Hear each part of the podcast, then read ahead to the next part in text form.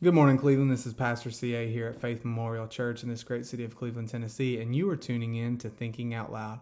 This morning, I just wanted to continue this idea. Yesterday, I had shared the thought process of Achan and the sin in the camp and unable to step into victory while there was sin in the camp. But I wanted to kind of take a step back today. And when I say take a step back, I wanted to step back as to motivation. What motivated Achan to take what was supposed to be devoted to God? What motivated him to, quote unquote, rob the temple? And I think that it comes down to this. Now, at the very end of Joshua chapter 7, when the lot has fallen to Achan and the secret's out and everybody knows that it's him that sinned, Joshua tells him to own up. Basically, it's, you know, in layman's terms, Joshua's like, okay, it's done, it's open, fess up. And Achan comes back and he says, you know, it's true. I've sinned against the Lord. This is what I've done.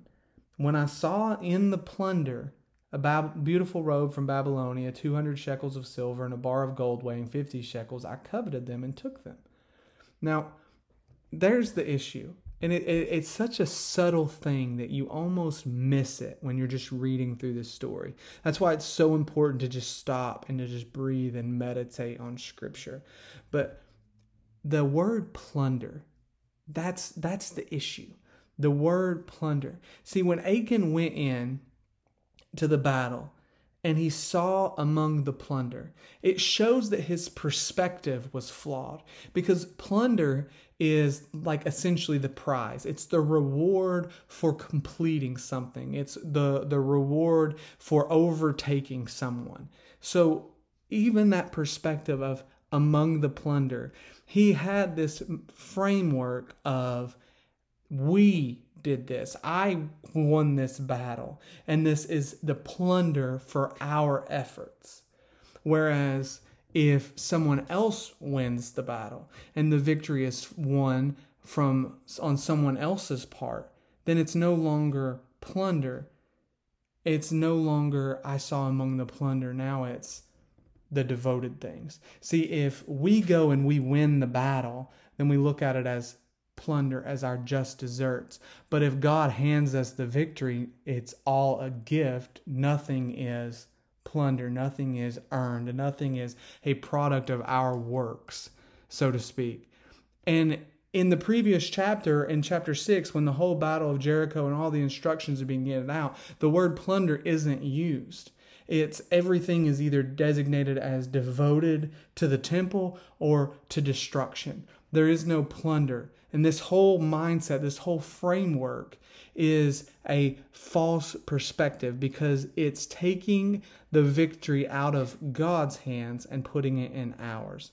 And that's what we do so often as believers. One of the mistakes that we make is that instead of realizing that we can do nothing, we have nothing, and we are nothing outside of God and what He has accomplished for us, we begin to look at things like our salvation as a works process, that we have to maintain a certain level of works to maintain our salvation. We have to, you know, work to earn God's blessing. We have to work to do this or work to do that. And we really take it out of the spirit and put it into the flesh, which is one of the arguments that Paul,